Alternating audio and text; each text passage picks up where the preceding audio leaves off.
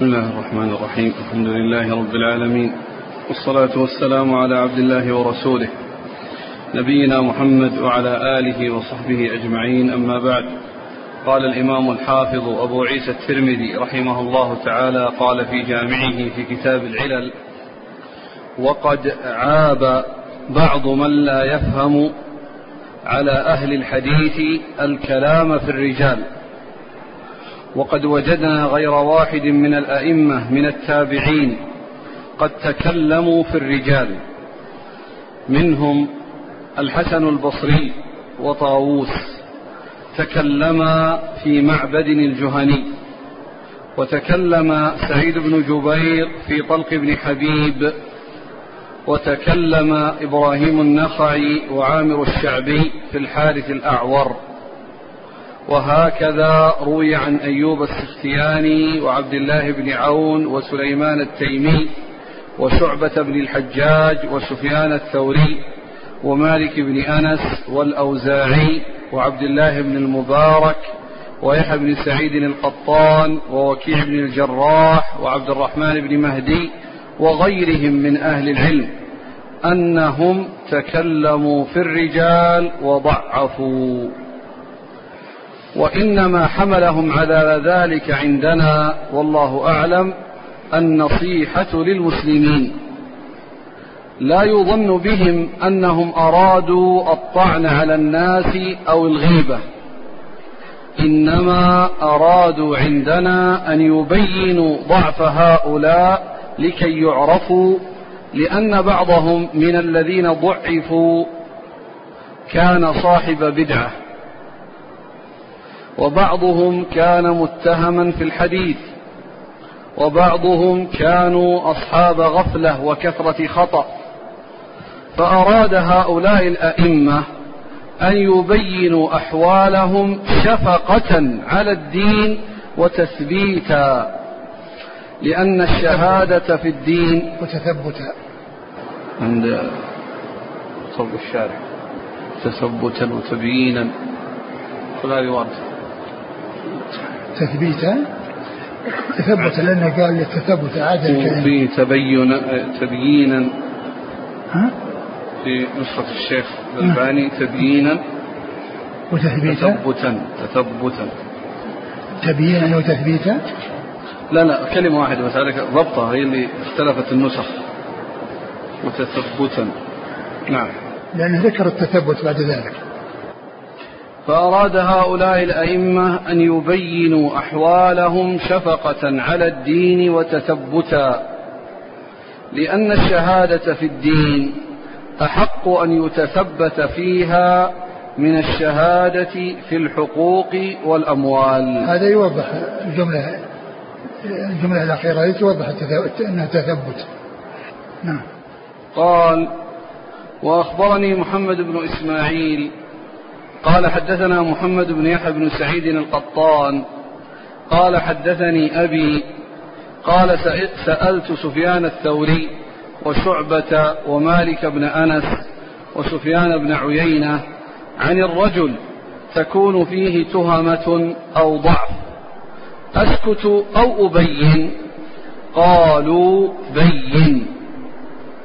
قال حدثنا محمد بن رافع النيسابوري قال حدثنا يحيى بن آدم قال قيل لأبي بكر بن عياش إن أناسا يجلسون ويجلس إليهم الناس ولا يستأهلون. قال فقال أبو بكر بن عياش كل من جلس جلس إليه الناس وصاحب السنة إذا مات أحيا الله ذكره والمبتدع لا يذكر. قال حدثنا محمد بن علي بن الحسن بن شقيق قال أخبرنا النضر بن عبد الله الأصم. قال حدثنا إسماعيل بن زكريا عن عاصم عن ابن سيرين قال كان في الزمن الأول لا يسألون عن الإسناد فلما وقعت الفتنة سألوا عن الإسناد لكي يأخذوا حديث أهل السنة ويدعوا حديث أهل البدعة. ويدعوا حديث أهل البدع. قال حدثنا محمد بن علي بن الحسن قال سمعت عبدان يقول قال عبد الله بن المبارك الإسناد عندي من الدين. لولا الإسناد لقال من شاء ما شاء. فإذا قيل له من حدثك بقي. قال حدثنا محمد بن علي قال أخبرنا حبان بن موسى قال ذكر لعبد الله بن المبارك حديث فقال تحتاج لهذا أعمدة. لا بس ضبط الكلمة. يحتاج. فقال يحتاج لهذا أركان من الآجر. قال أبو عيسى يعني أنه ضعيف إسناده. قال حدثنا أحمد بن عبدة قال حدثنا وهب بن زمعة عن عبد الله بن المبارك أنه ترك حديث الحسن بن عمارة والحسن بن دينار وإبراهيم بن محمد الأسلمي ومقاتل بن سليمان وعثمان البري أو البري وعثمان البري وروح بن مسافر وأبي شيبة الواسطي وعمر بن عثمان وعمر بن ثابت وأيوب بن خوط وأيوب بن سويد ونصر بن طريف هو أبو جزء والحكم وحبيب. حبيب. ها؟ حبيب. والحكم وحبيب. الحكم روى له حديثا في كتاب الرقاق ثم تركه وقال حبيب لا أدري.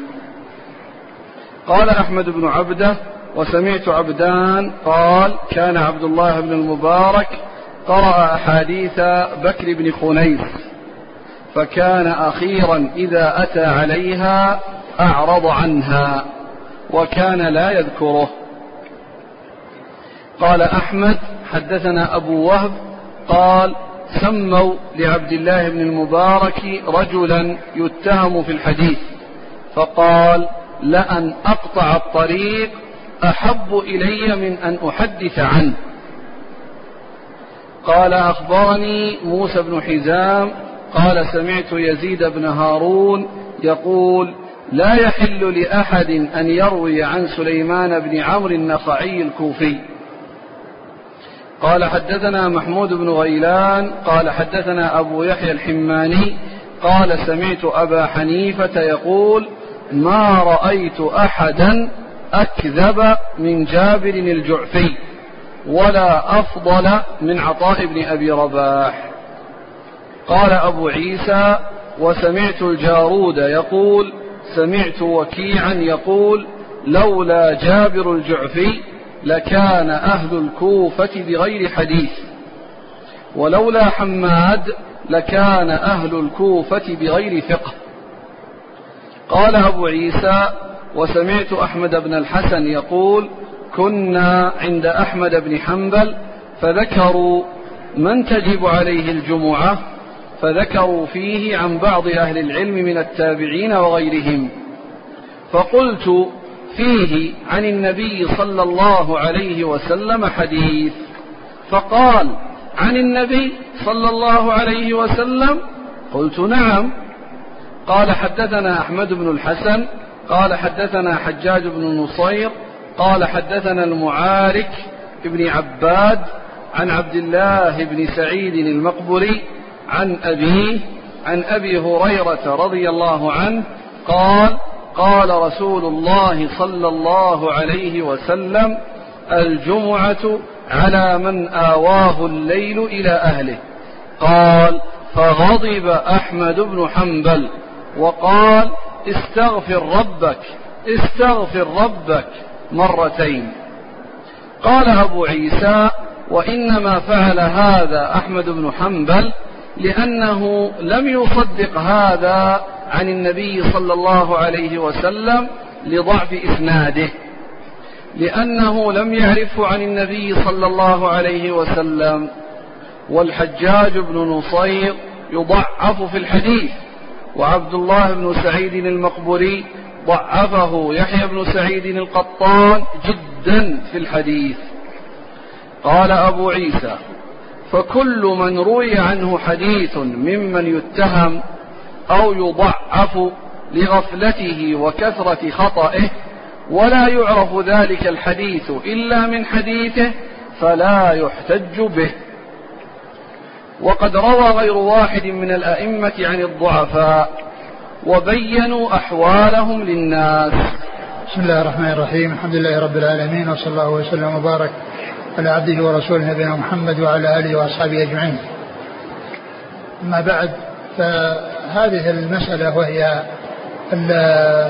وهي رواية وهي الكلام في الرجال والتجريح والتعديل وذكر أحوال الرجال من ناحية آه، ضبطهم وعدم ضبطهم وما إلى ذلك.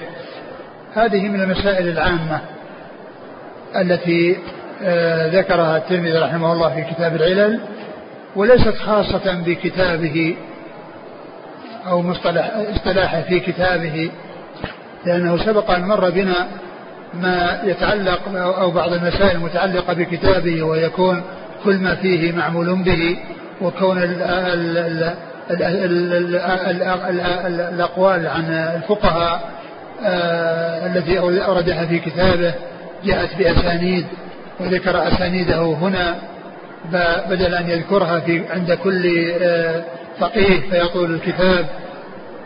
فتلك تتعلق بالكتاب وموضوع الكتاب وما يتعلق بالكتاب. وأما هذه فهي من المسائل العامة التي هي كون العلماء تكلموا في الرجال وبينوا أحوالهم وبينوا آه، من كان ضعيف من كان مبتدعا ومن كان عنده غفلة ومن كان عنده كثرة خطأ وما إلى ذلك من بيان أحوالهم. وهذا مشكور عنهم. قال الترمذي وقد عاب بعض من لا يفهم على أهل الحديث كلامهم في الرجال وقالوا أن هذا من الغيبة. ثم بين فساد هذا القول وأن التابعين تكلموا في الرجال وكذلك الصحابة. بل الرسول صلى الله عليه وسلم قبل ذلك تكلم في الرجال عند الحاجة إلى الكلام فيهم. وقد مر بنا الحديث الذي فيه أن أنه قال عن عبد الله بن عمر رضي الله عنهما إنه رجل صالح إنه رجل صالح.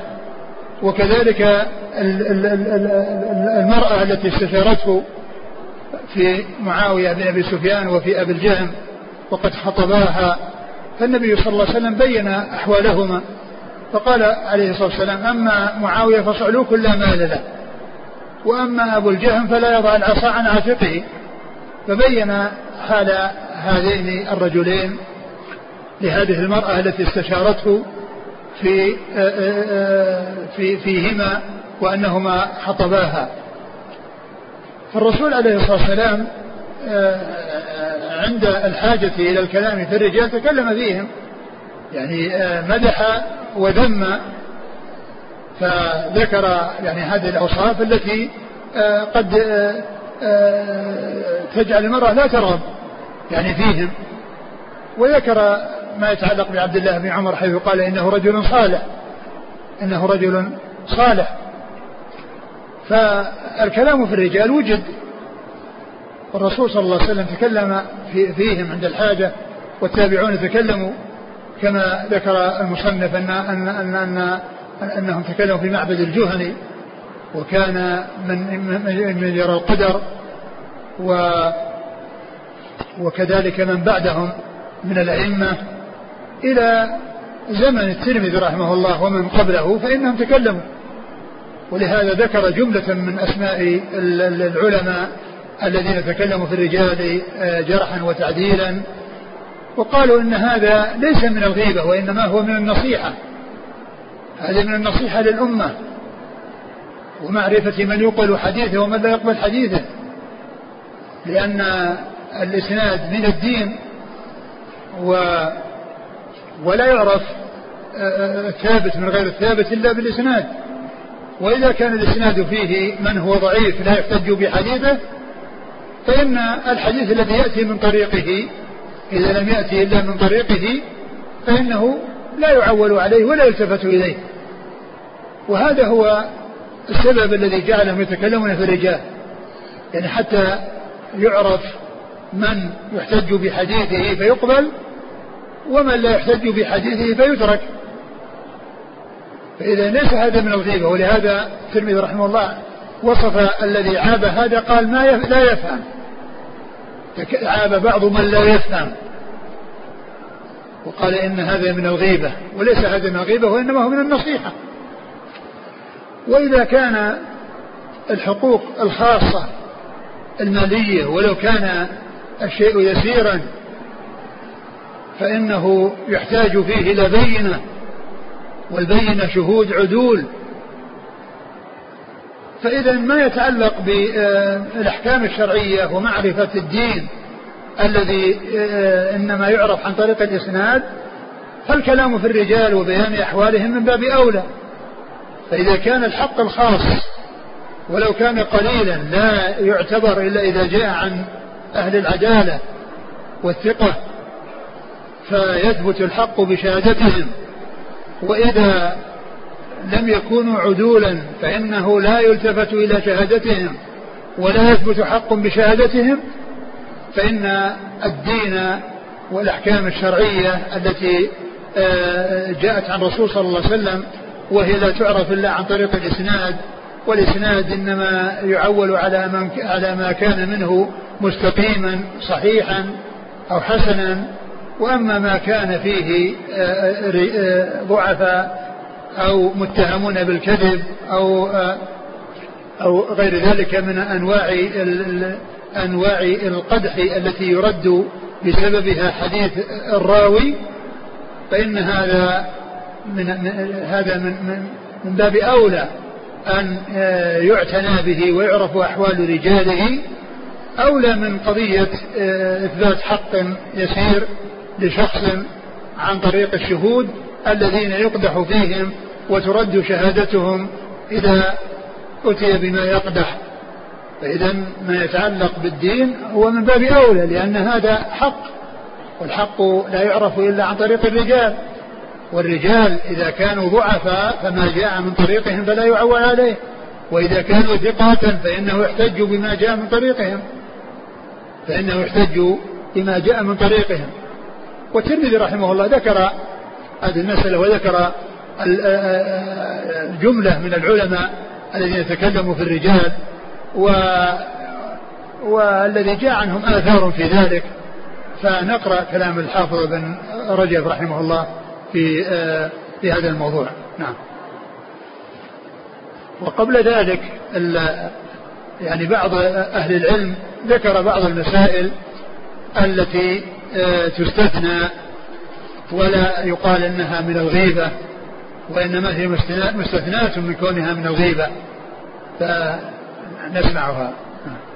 ذكرها النووي في كتاب رياض الصالحين عند الغيبة في أول أول الباب. ما أدري أحد يحضر الكتاب؟ إيه نعم. نعم. قال النووي رحمه الله تعالى في رياض الصالحين باب بيان ما يباح من الغيبة. اعلم أن الغيبة تباح لغرض صحيح شرعي. أولا الغيبة هي ذكرك أخاك بما يكره كما بينها رسول الله عليه الصلاة والسلام. يعني ذكرك أخاك بما يكره هذه الغيبة.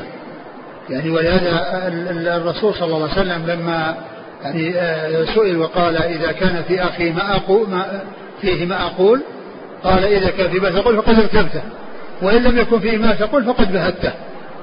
وإن لم يكن فيه ما تقول فقد بهته فالغيبة ذكر الإنسان أخاه بما يكره. وإذا كان هذا الذي يكرهه آه، فيه فعلا فهو غيبة. وإن لم يكن فيه فهو بهتان وكذب عليه. وإلصاق شيء هو بريء منه. إلصاق شيء به هو بريء منه. ف يعني بعض أهل العلم استثنى أو بين مسائل تستثنى من الغيبة المحرمة بل هي سائغة أو تلك المسائل سائغة وجائزة ولا بأس أن يتكلم في الرجل من أجلها ومنها ما يتعلق بالرواة وبيان أحوالهم حتى يعرف ثبوت الحديث أو عدم ثبوته. نعم. قال اعلم أن الغيبة تباح لغرض صحيح شرعي لا يمكن الوصول إليه إلا بها. وهي ستة أسباب. الأول التظلم. فيجوز للمظلوم أن يتظلم إلى السلطان والقاضي وغيرهما ممن له ولاية أو قدرة على إنصافه من ظالمه. فيقول ظلمني فلان بكذا. يعني هذا كلام يسوء يسوء الذي يقال فيه. يعني كونه يقال ظلمني. يعني يكره. لكنه جائز. يعني كون الإنسان يأتي إلى السلطان أو القاضي يقول ظلمني. ولهذا جاء في الحديث الصحيح عن النبي صلى الله عليه وسلم أنه قال لي الواجد ظلم يحل عرضه وعقوبته. لي الواجد ظلم يحل عرضه وعقوبته. عرضه عرضه بأن يتكلم فيه. فيقول ظلمني يقول مطلني يقول آه، أساء إلي عمل لي كذا. فقوله صلى الله عليه وسلم لي الواجد ظلم يعني كون إنسان مطلوب عليه دين وقد حل الدين وهو قادر على أن يسدد ثم بعد ذلك يماطل. فإنه ظلم لصاحب الحق. يحل عرضه وعقوبته يحل عرضه بأن يقول مطلني أو ظلمني أو أخذ حقي أو أساء إلي وعقوبته بأن يسجن أو يؤدب. يعني حتى يؤدي الحق الذي عليه. هكذا قال رسول الله صلى الله عليه وسلم. وفي الحديث الآخر مطل الغني ظلم. اللفظ الآخر مطل الغني ظلم. وإذا أحيل أحدكم على مليء فليحتل واللفظ الآخر لي الواجد ظلم. يحل عرضه وعقوبته وعرضه هو الكلام فيه. يعني الكلام فيه ويعني القول بأنه حصل منه كذا وكذا. فإذا التظلم عند السلطان وعند القاضي وذكر الإنسان يعني ذمه بأنه ظلمه أو أساء إليه هذا مستثنى من الغيبة. نعم. الثاني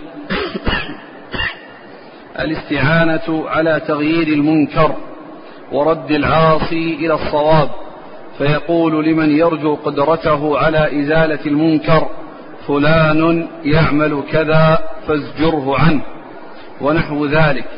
ويكون مقصوده التوصل إلى إزالة المنكر فإن لم يقصد ذلك كان حراما. نعم وهذا الاستعانة على تغيير المنكر وإزالة المنكر بأن يكون الإنسان يأمر معروف وينهى عن المنكر ثم يذهب إلى من إلى غيره ويطلب منه أن يكلم فلان أو يكلم يعني آه، أشخاص في هذا الأمر الذي قد حصل منهم.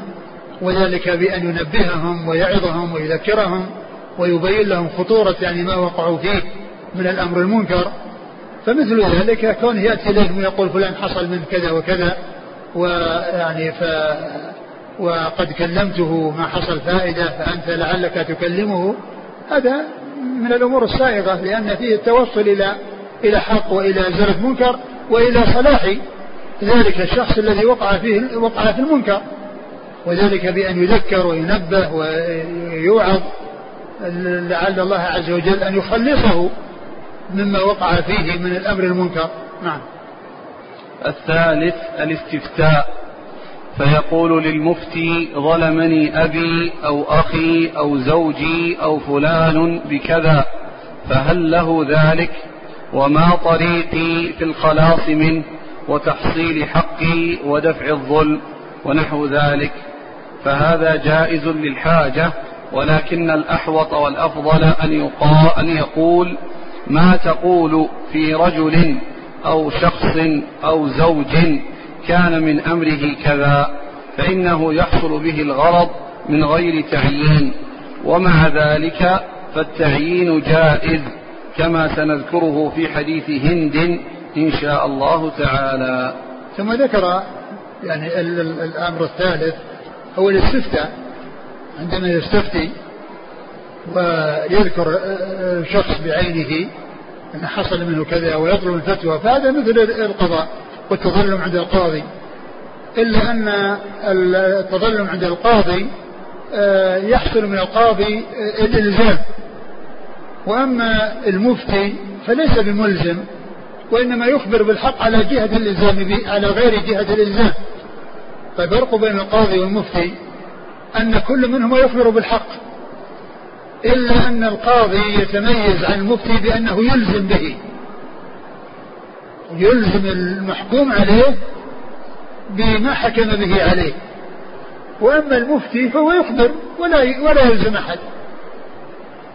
إن استجاب استجاب وإن ما استجاب بقي على ما هو عليه ولكنه يبين الحكم.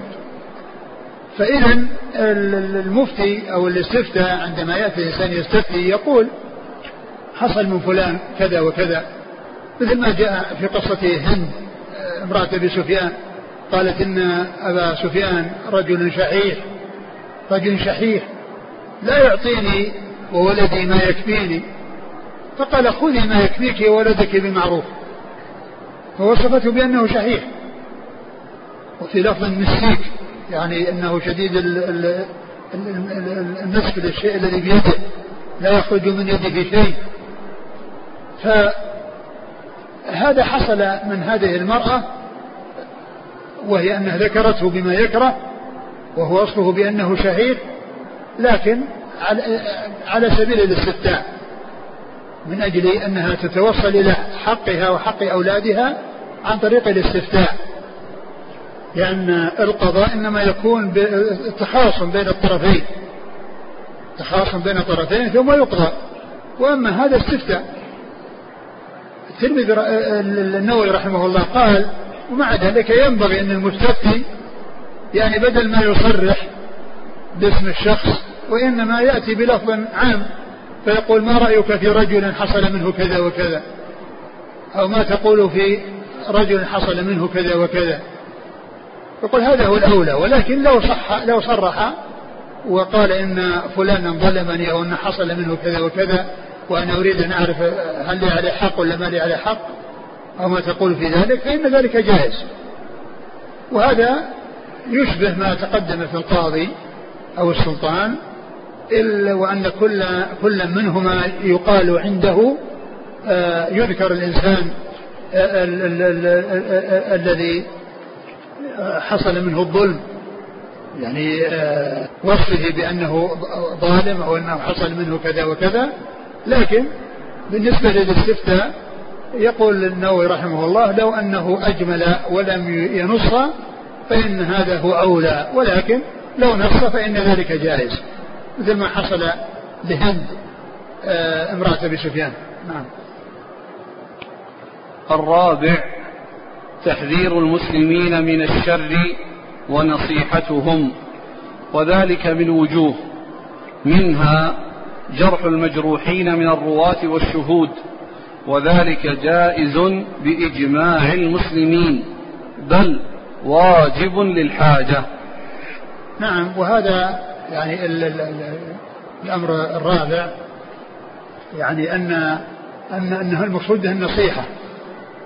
يعني وذلك كجرح الشهود وجرح الرواة وبيان أحوالهم حتى تقبل شهادة الشهود ويعول عليها إذا كانوا عدولا وترفض إذا كانوا كذبة أو غير صادقين وكذلك بالنسبة للرواة من أجل أن يبنى على ثقتهم إذا كانوا ثقات قبول الحديث وإضافته إلى الرسول صلى الله عليه وسلم والعمل به أو معرفة ضعف رواته وأنه لم يثبت عن رسول الله صلى الله عليه وسلم فلا يجب العمل به.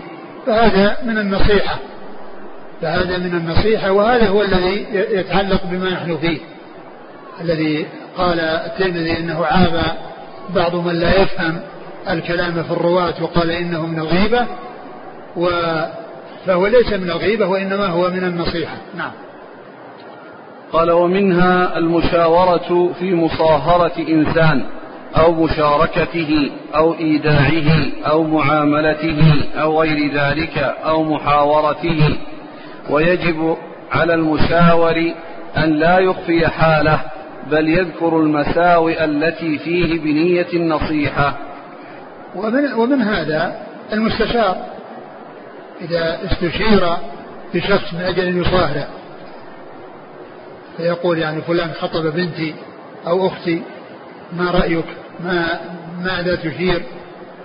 فكونه يذكر ما يعلمه عنه هذا هذا مطلوب وواجب على الإنسان أنه يبين وترك ذلك من الغش والخديعة وكل إنسان آه، آه، يشير به وهو على خلاف ما ينبغي أن يشار به فإن ذلك يترتب عليه مضرة. يترتب عليه مضرة ولهذا الرسول صلى الله عليه وسلم والدليل على هذا الرسول عليه الصلاة والسلام في قصة المرأة التي خطبها أبو سفيان وأبو جهل فقال عليه الصلاة والسلام أما أبو سفيان أما أما, أما أبو معاوية بن أبي سفيان فلا فصعلوك لا مال له. يعني فقير ما عنده مال. وأما أبو جهم فلا يضع العصا عن عاتقه إما أن يكون يضرب النساء أو أنه كثير الأسفار يعني ما يجلس عند أهله. فالرسول صلى الله عليه وسلم بين فكذلك أيضا من استشير وكذلك لو استشير في آه، في مشاركة في تجارة. مشاركة في تجارة. إنسان ما يعرفه يبي يشاركه لكن ما يعرفه. وجاء إنسان يعرفه يستشيره فيبين حاله حتى يقدم على مشاركته. أو يحجم ويترك مشاركته حتى لا يضيع ماله عليه لكونه آه، سفيها أو كونه آه، يعني غير أمين أو ما إلى ذلك. قال؟ يعني مشاورة في في مصاهرة وإيه؟ أو مشاركته أو إيداعه. أو مشاركته في تجارة أو إيداعه يودع عنده مال. يبي يودع عنده مال ويستشيره يعني هل يعني يودع عنده ولا ما يودع عنده؟ لأنه إذا كان مأمون يبي يودع عنده وإذا كان إنه غير مأمون يبتعد عنه حتى لا يضيع عليه ماله وحتى لا يفوت عليه ماله. نعم. أو معاملته أو غير ذلك. أو معاملته. أو معاملته. في أي معاملة من المعاملات معاملة من المعاملات التي هي يعني المعاملات الأخرى. نعم. أو غير ذلك أو محاورته. أو لعلها مجاورته لعلها مجاورته نعم. أو مجاورته يعني كونه بيجاور يصير جار له لأن الجار يعني شأنه عظيم. ولهذا الرسول صلى الله عليه وسلم قال ما زال جبريل يوصيني بالجار حتى ظننت أنه سيورثه. يعني لشدة يعني حقه ولعظم حقه. فمجاورة الإنسان يعني كون الإنسان يبي ينزل يشتري له بيت ومجاور لبيت فلان فيسأله عنه يعني إيش تقول يعني في هذا يعني حتى يقدم على مجاورته أو كذلك يعني يكون يبي يستأجر بجواره يعني كونه يعرف حال جاره قبل أن ينزل عنده. نعم. قال ويجب على المشاور أن لا يخفي حاله بل يذكر المساوئ التي فيه بنية النصيحة. نعم يجب على المشاور الذي استشير أن يبين حاله ويذكر ما يعرفه فيه من النقائص ومن العيوب وليس هذا من الغيبة وإنما هذا من النصيحة فهذا مما يستثنى من الغيبة. نعم. ومنها إذا رأى متفقها يتردد إلى مبتدع أو فاسق يأخذ عنه العلم وخاف أن يتضرر المتفقه بذلك فعليه نصيحته ببيان حاله بشرط أن يقصد النصيحة وهذا مما يغلط فيه وقد يحمل المتكلم بذلك الحسد ويلبس الشيطان عليه ذلك ويخيل إليه أنه نصيحة فليتفطن لذلك. وهذا أيضا كذلك يعني كونه يرى إنسان يتردد على إنسان والإنسان يخشى منه وأنه يعني يلحق به ضرر منه فكونه يعني يبين يعني حاله يعني حتى يكون على بينة فهذا من النصيحة. نعم. ومنها أن يكون له ولاية لا يقوم بها على وجهها إما بأن لا يكون صالحا لها وإما بأن يكون فاسقا أو مغفلا ونحو ذلك. فيجب ذكر ذلك لمن له عليه ولاية عامة ليزيله. ويولي من يصلح أو يعلم ذلك منه ليعامله بمقتضى حاله ولا يغتر به وأن يسعى في أن يحثه على الاستقامة أو يستبدل به. ثم ذكر يعني أيضا من أمثلة ذلك أن يكون شخص يعني مسؤول موظف له ولاية خاصة وهذا الشخص يعني يعني غير غير أمين. يعني يعني سيء إما يعني يعني في عدم قيامه بالأمانة وعدم إخلاصه وخيانته أو وضعه في هذا المنصب وفي هذا العمل فيه مضرة وفيه إساءة وفيه ضرر على الناس إما عموما وإلا خصوصا فإنه يرفع أمره إلى السلطان الذي السلطان العام الذي آآ آآ الذي هو تحت ولايته والذي هو ولاه يبين حاله حتى يعزله حتى يعزله وينحيه عن هذا المكان الذي هو فيه. من أجل التخلص من شره والتخلص من ضرره. فإن هذا أيضا لا يعتبر من الغيبة وإنما هذا من النصيحة. كون مسؤول المسؤولين يعني عنده سوء. وتبين حاله لولي الأمر العام من أجل أن يزيله يعني هذا هو المطلوب. ومعلوم أن أن الولاية يعني المطلوب فيها شيئان القوة والأمانة. القوة والأمانة. لأن القوي ما تنفلت الأمور يعني من يده. لقوته بخلاف الضعيف قد قد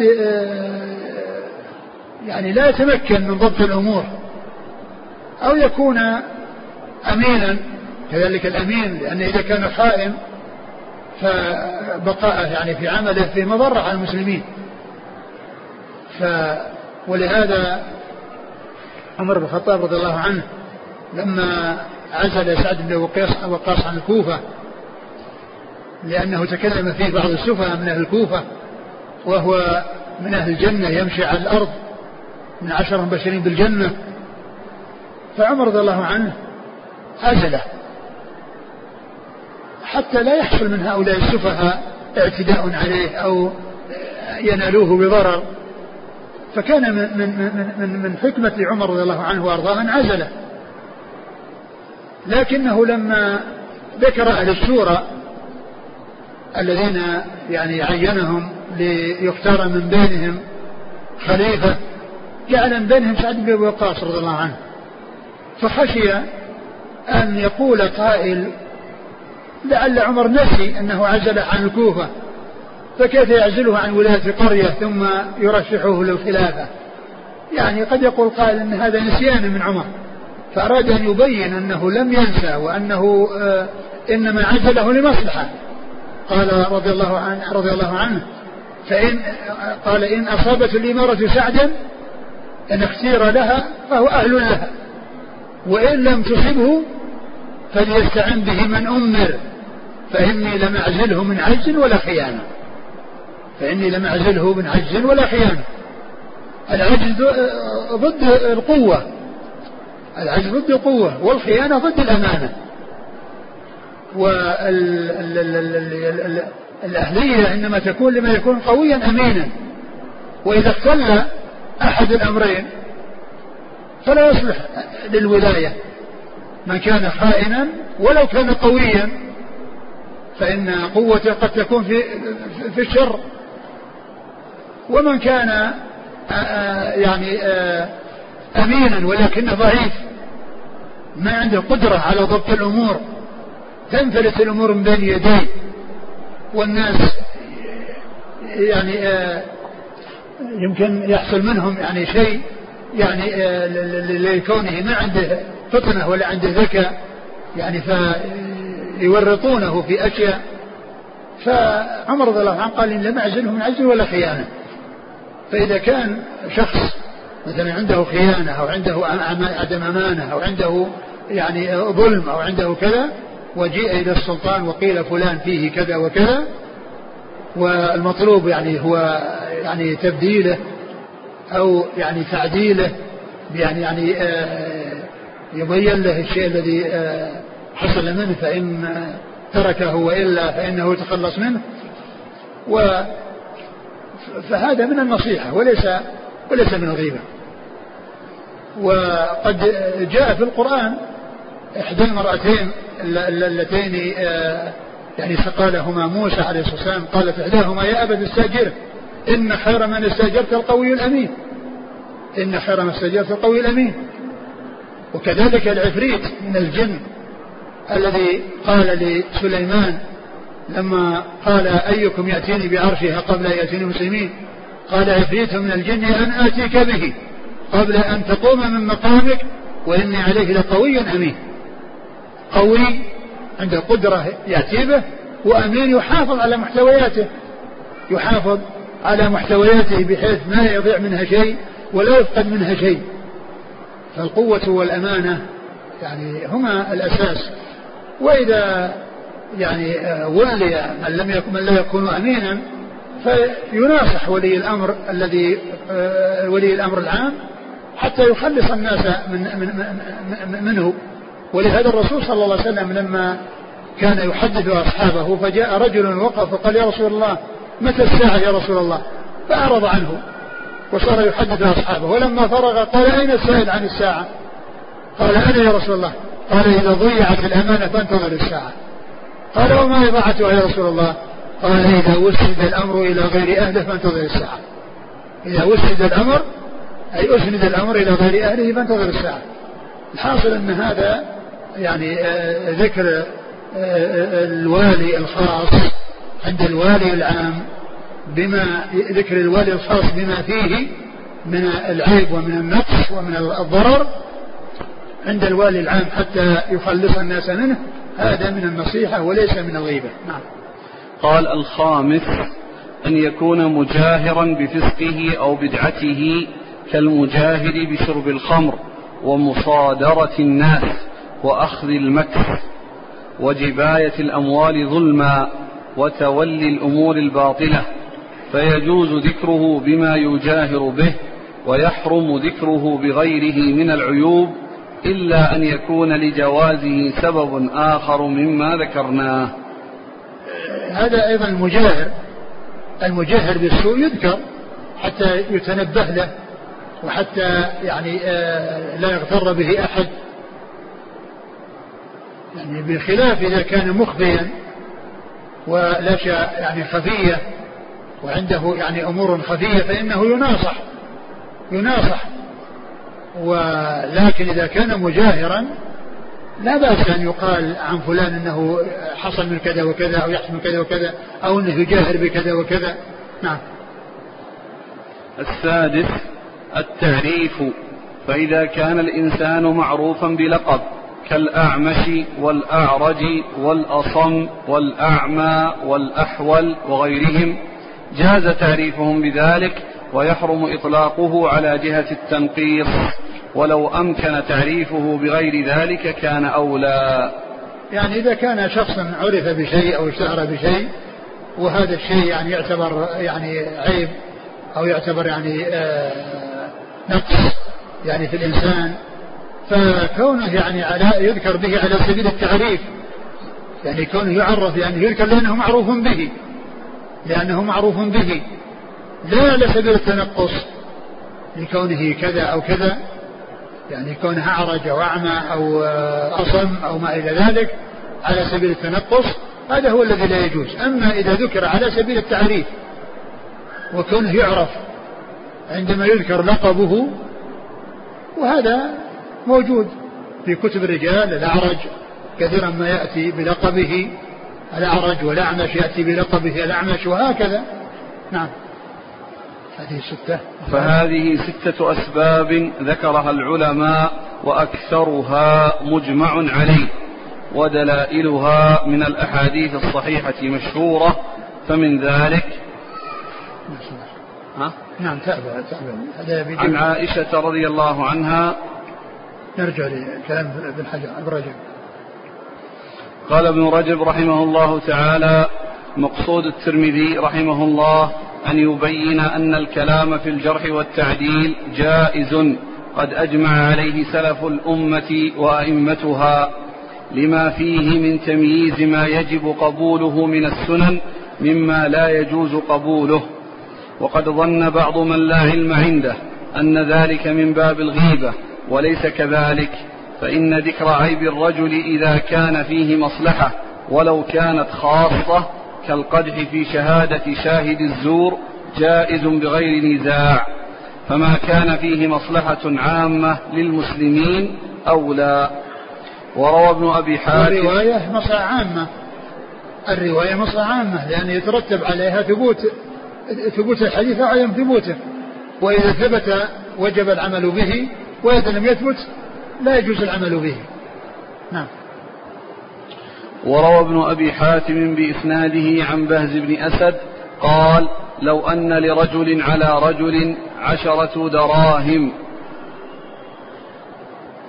ثم جحده لم يستطع أخذها منه إلا بشاهدين عدلين فدين الله أحق أن يؤخذ فيه العدول أن يؤخذ فيه بالعدول. نعم يعني من باب أولى. إذا كان الذي عليه عشرة دراهم وجحدها ما يستطيع أن يصل إليها إلا عن طريق الشهود العدول فإذا دين الله أولى. دين الله الذي هو السنن التي تثبت عن بالرجال وعن طريق الرجال الثقات. فالكلام في آه، آه، الرجال تضعيفا وبيان أحوالهم من كونهم آه، يعني عندهم سوء حفظ وعندهم كثرة غلط أو عندهم يعني بدع أو عندهم تهمة بالكذب أو ما إلى ذلك.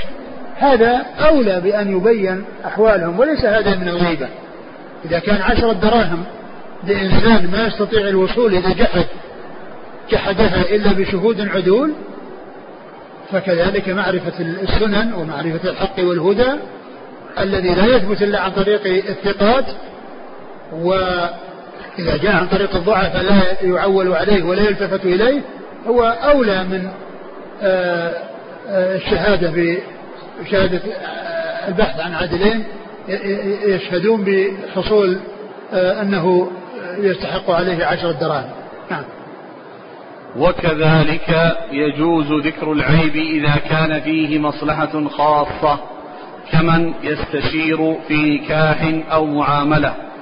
وقد دل عليه قول النبي صلى الله عليه وسلم لفاطمة بنت قيس رضي الله عنها أما معاوية رضي الله عنه فصعلوك لا مال له وأما أبو جهم فلا يضع العصا عن عاتقه.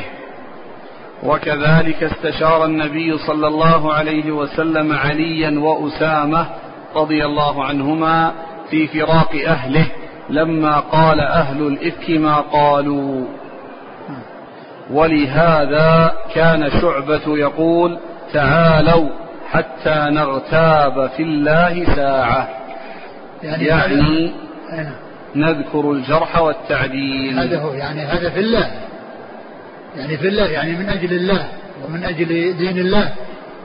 يعني فهو يعني فيه هي فيها غيبة لكنها غيبة مباحة. لأنها ذكر ذكر الإنسان بما يكره في حال غيبته. ذكر الإنسان بما يكره في حال غيبته. يعني هذه قالها غيبة لكنها في الله ومن أجل الله. لا من أجل الهوى ولا من أجل التنقص والعيب والثلب وإنما من أجل آه، معرفة الحق والهدى الذي لا يثبت إلا عن طريق آه، عن طريق معرفة الثقات. وإذا كان عن غير ثقات بأن كانوا ضعفاء أو ما إلى ذلك فإنه لا يعول على روايتهم. نعم. وذكر ابن المبارك رجلا فقال يكذب. فقال له رجل يا أبا عبد الرحمن تغتاب؟ قال اسكت إذا لم نبين كيف يعرف الحق من الباطل؟ نعم. وكذا روي عن ابن علية أنه قال في الجرح إن هذا أمانة ليس بغيبة. نعم. وقال أبو زرعة الدمشقي سمعت أبا مسهر يسأل عن الرجل يغلط ويهم ويصحف. فقال بين أمره. فقلت لأبي مسهر أترى ذلك غيبة؟ قال لا. وروى أحمد بن مروان المالكي قال حدثنا عبد الله بن أحمد بن حنبل قال جاء أبو تراب النخشبي إلى أبي فجعل أبي يقول فلان ضعيف وفلان ثقة. فقال أبو تراب يا شيخ لا تغتب العلماء. قال فالتفت أبي إليه. قال ويحك هذا نصيحة ليس هذا غيبة. وقال محمد بن بندار السباك الجرجاني قلت لأحمد بن حنبل إنه لا يشتد علي أن أقول فلان ضعيف فلان كذاب. قال أحمد إذا سكت أنت وسكت أنا فمتى يعرف الجاهل الصحيح من السقيم؟ نعم إذا ترك إذا ترك الكلام في الرجال ثم رويت الأحاديث دون أن يعرف الثقات من الضعفاء كيف يعرف الصحيح من السقيم؟ وكيف يعرف الحق من الباطل؟ تلتبس الأمور وتختلط ولا يميز صحيح من ضعيف. نعم. وقال إسماعيل الخطبي حدثنا عبد الله بن أحمد قلت لأبي ما تقول في أصحاب الحديث يأتون الشيخ لعله أن يكون مرجئا أو شيعيا أو فيه شيء من خلاف السنة؟ أيسعني أن أسكت عنه أم أحذر عنه؟ فقال أبي إن كان يدعو إلى بدعة وهو إمام فيها ويدعو إليها قال نعم تحذر عنه.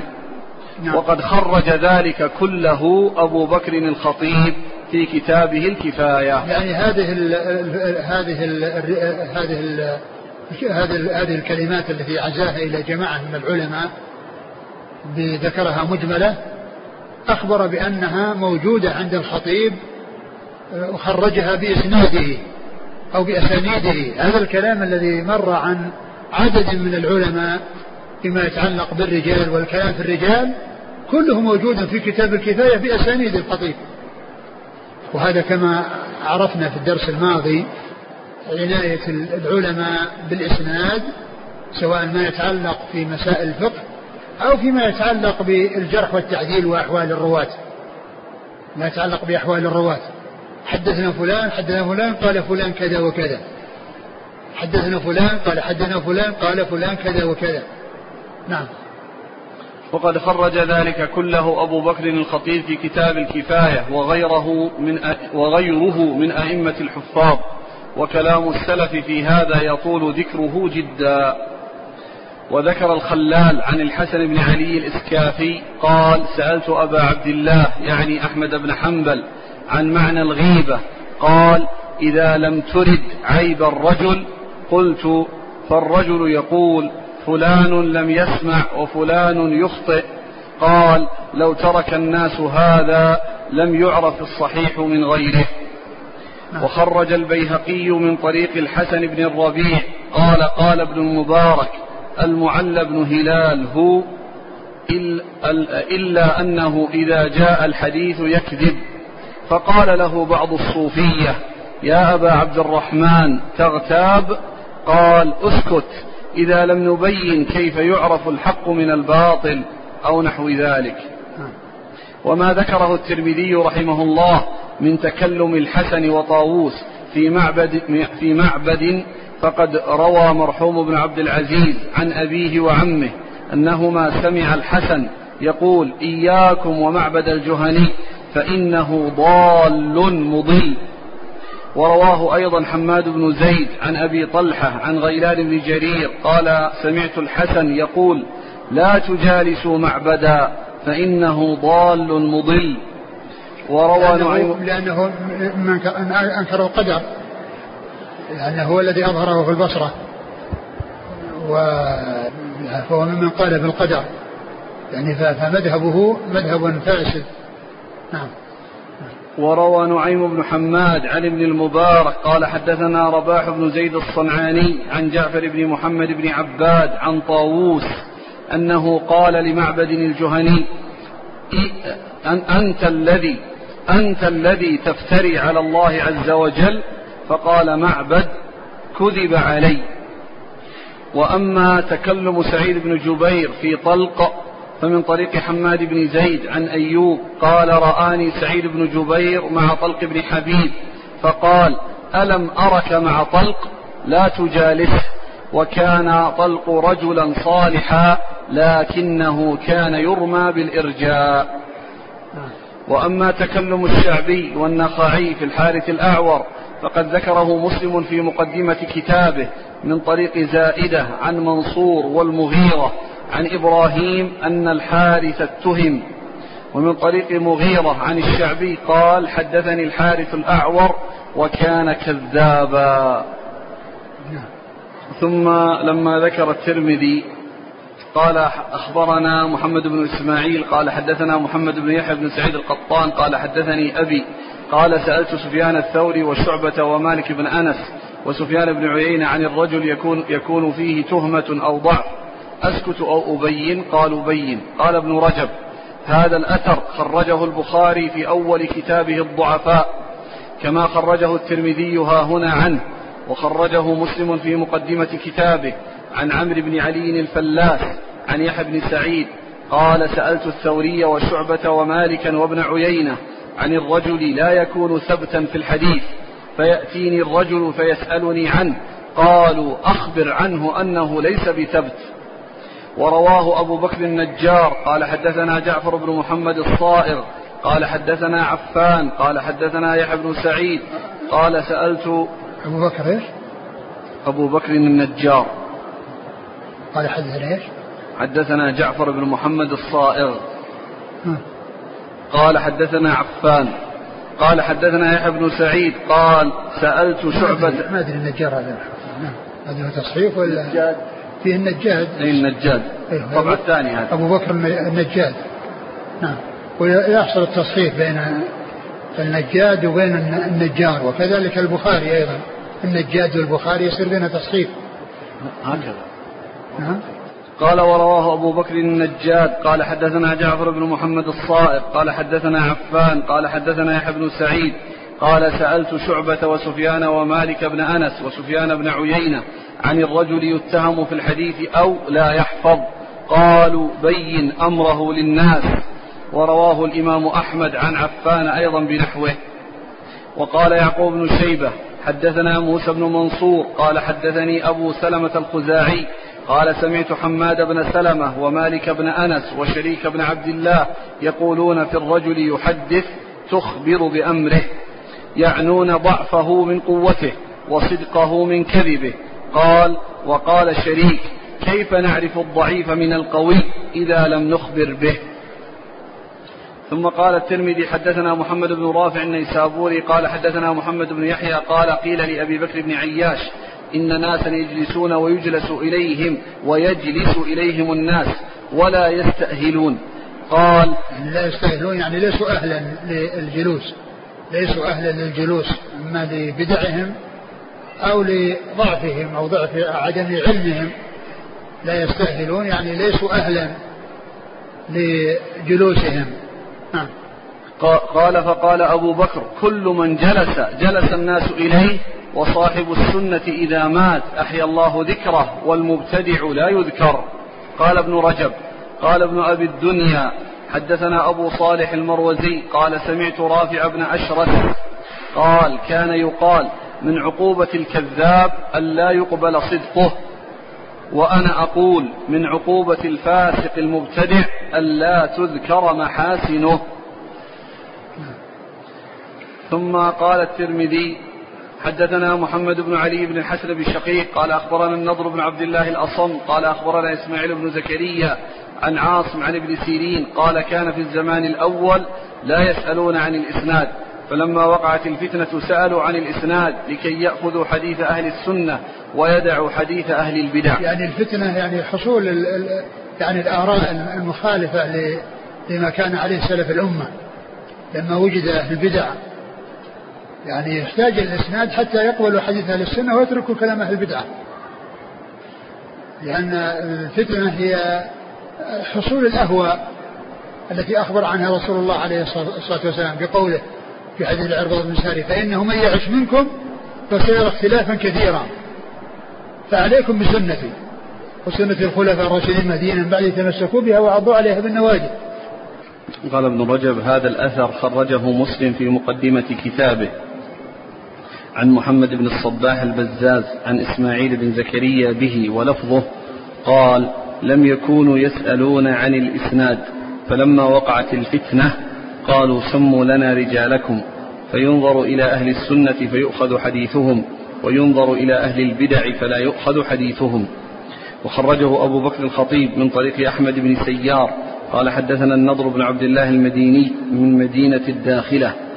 أبو عبد الله الأصم. مدينة الداخلة نسبة المديني يعني ذكر في اللباب في تهذيب الأنساب آه ثمان مدن ينسب إليها المديني ينسب المديني يعني ينسب إلى إلى ثمان مدن كلهم يقال لهم المديني. وذكرها. وأولها المدينة.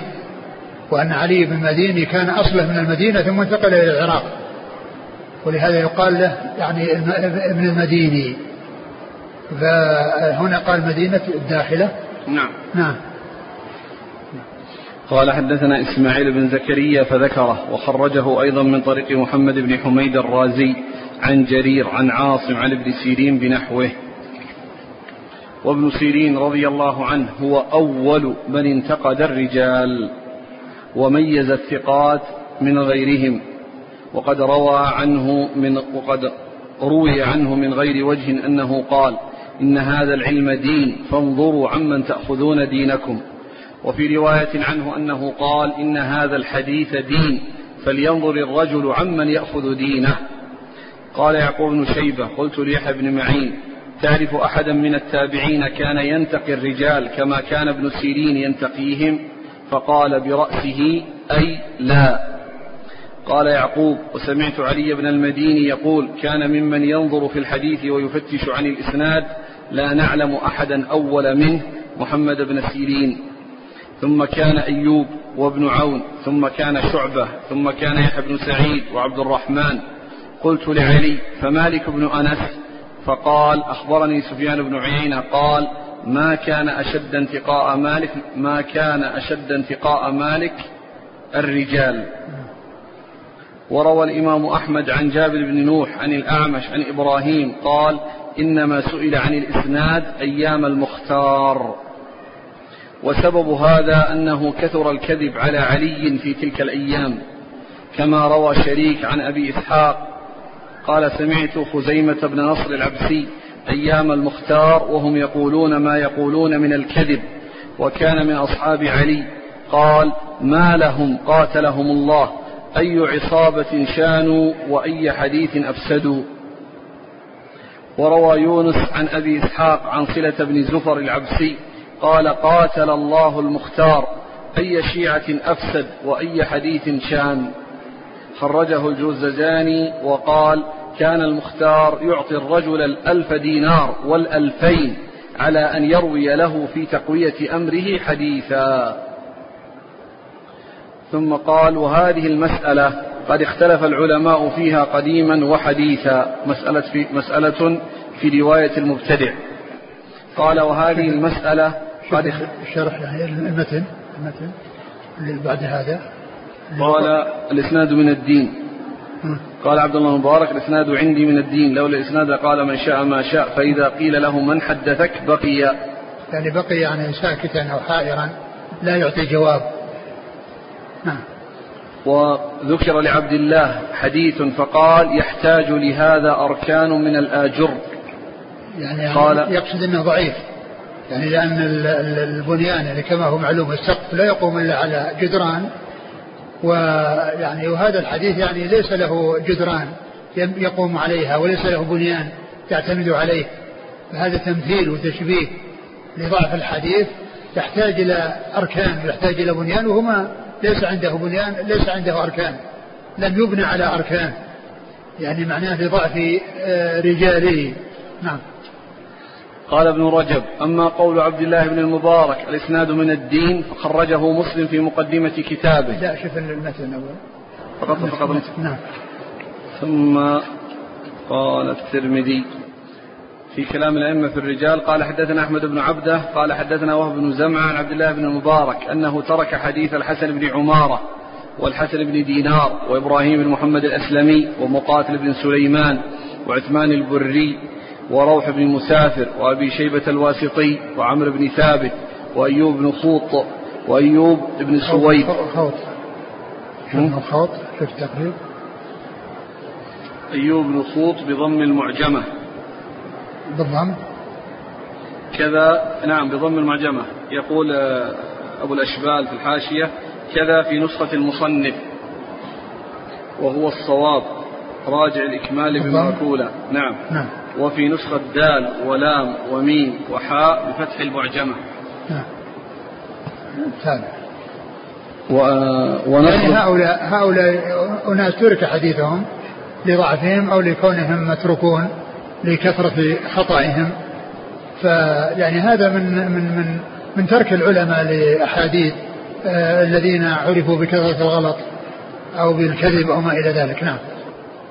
نعم تعلم. طيب ونصر بن طريف أبو جزي والحكم بن والحكم وحبي بن حجر.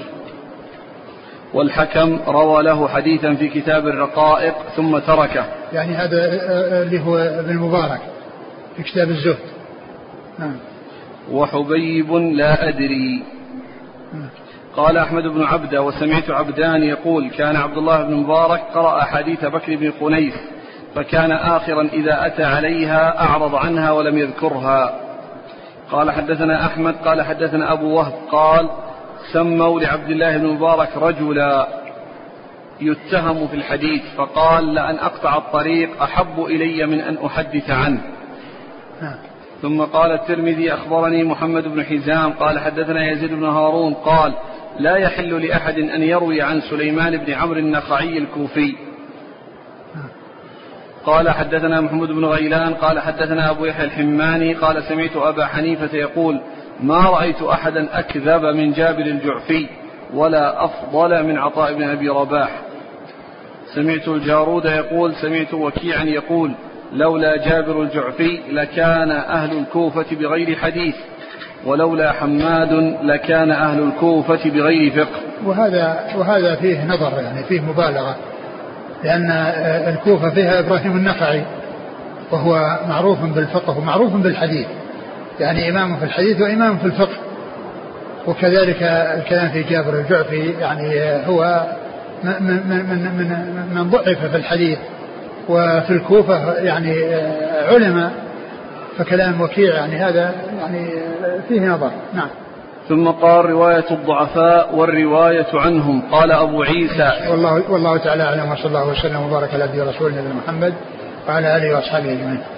جزاكم الله خيرا وبارك الله فيكم. وهمكم الله الصواب وفاكم الحق ونفعنا الله ما سمعنا وغفر الله لنا ولكم وللمسلمين أجمعين.